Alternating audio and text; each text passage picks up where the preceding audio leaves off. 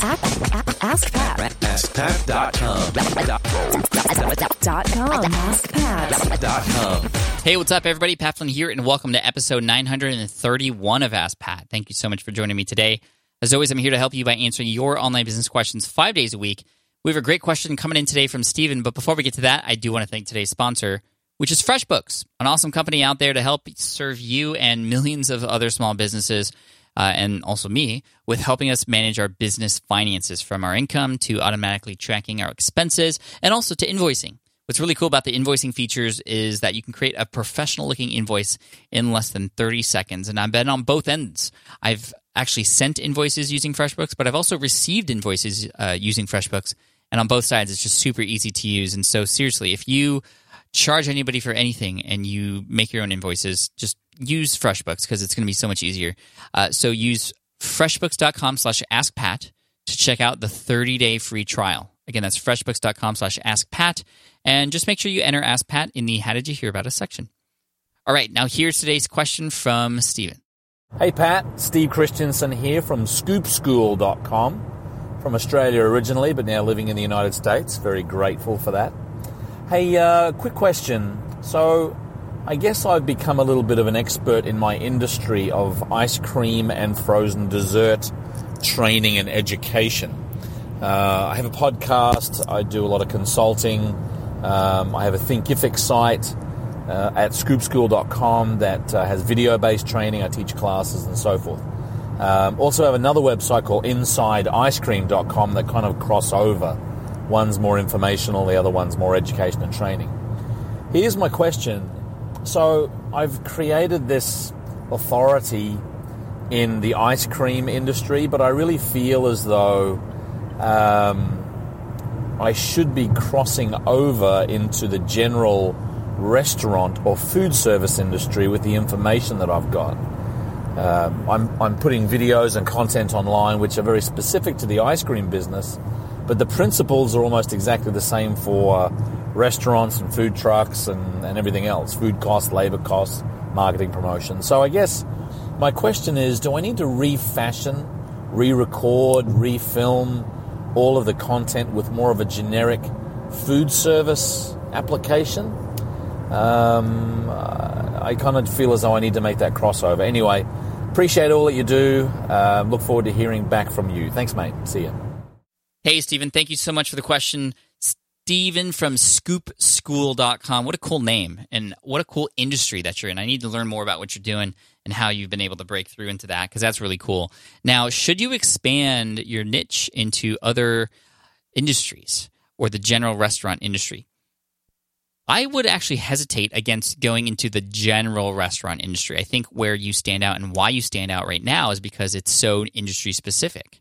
And I think by expanding into general, you're going to definitely lose a lot of that uh, speci- specificity that makes it attractive to go to Scoop School.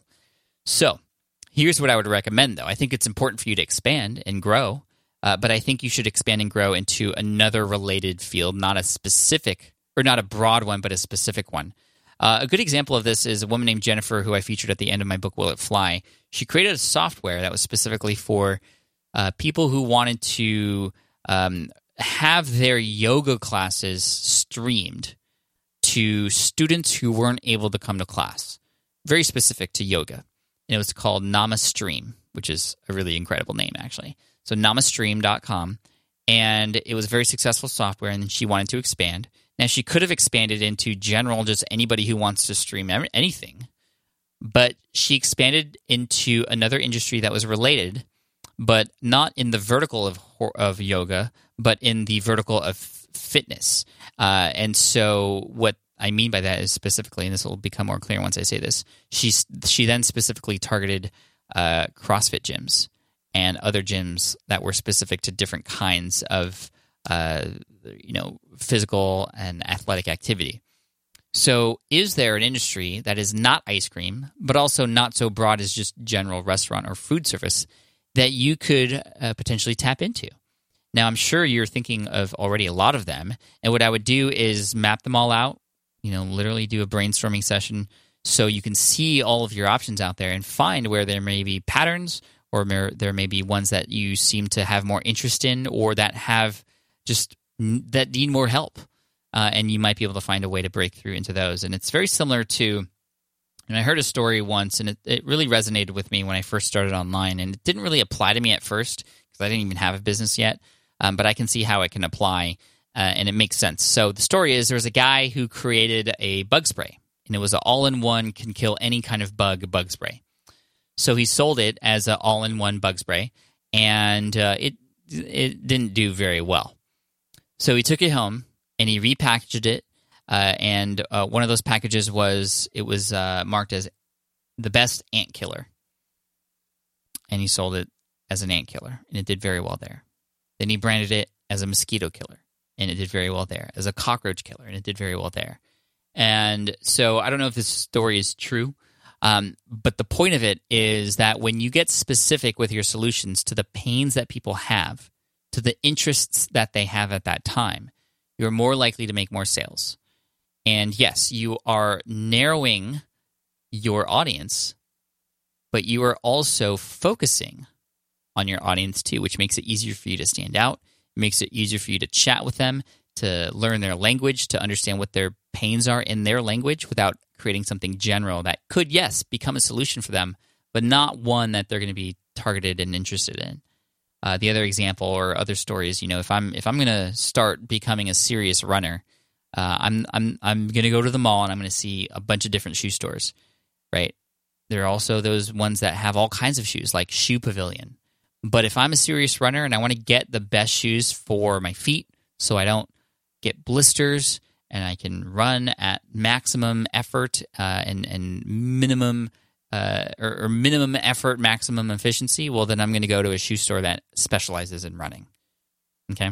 So, what other than ice cream could you go into within the food service uh, or even dessert industry, for example, like snow cones? I bet you could just kill it with snow cones. Like I'm not even kidding. Um, especially uh, that narrows down, you know, where you go.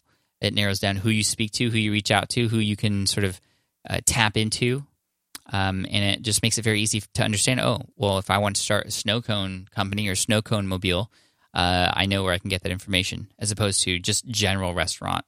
Um, that's not where I'm going to search if I'm looking to start one of those things. So anyway, hopefully that makes sense, Stephen. Let me know what you think and I look forward to uh, hearing how everything progresses. And I've seen you recently on a lot of live streams of mine, and just want to thank you for all the support. And I hope this was helpful. So, Stephen, thank you so much. I want to send you an Ask Pat t shirt for having your question featured here on the show.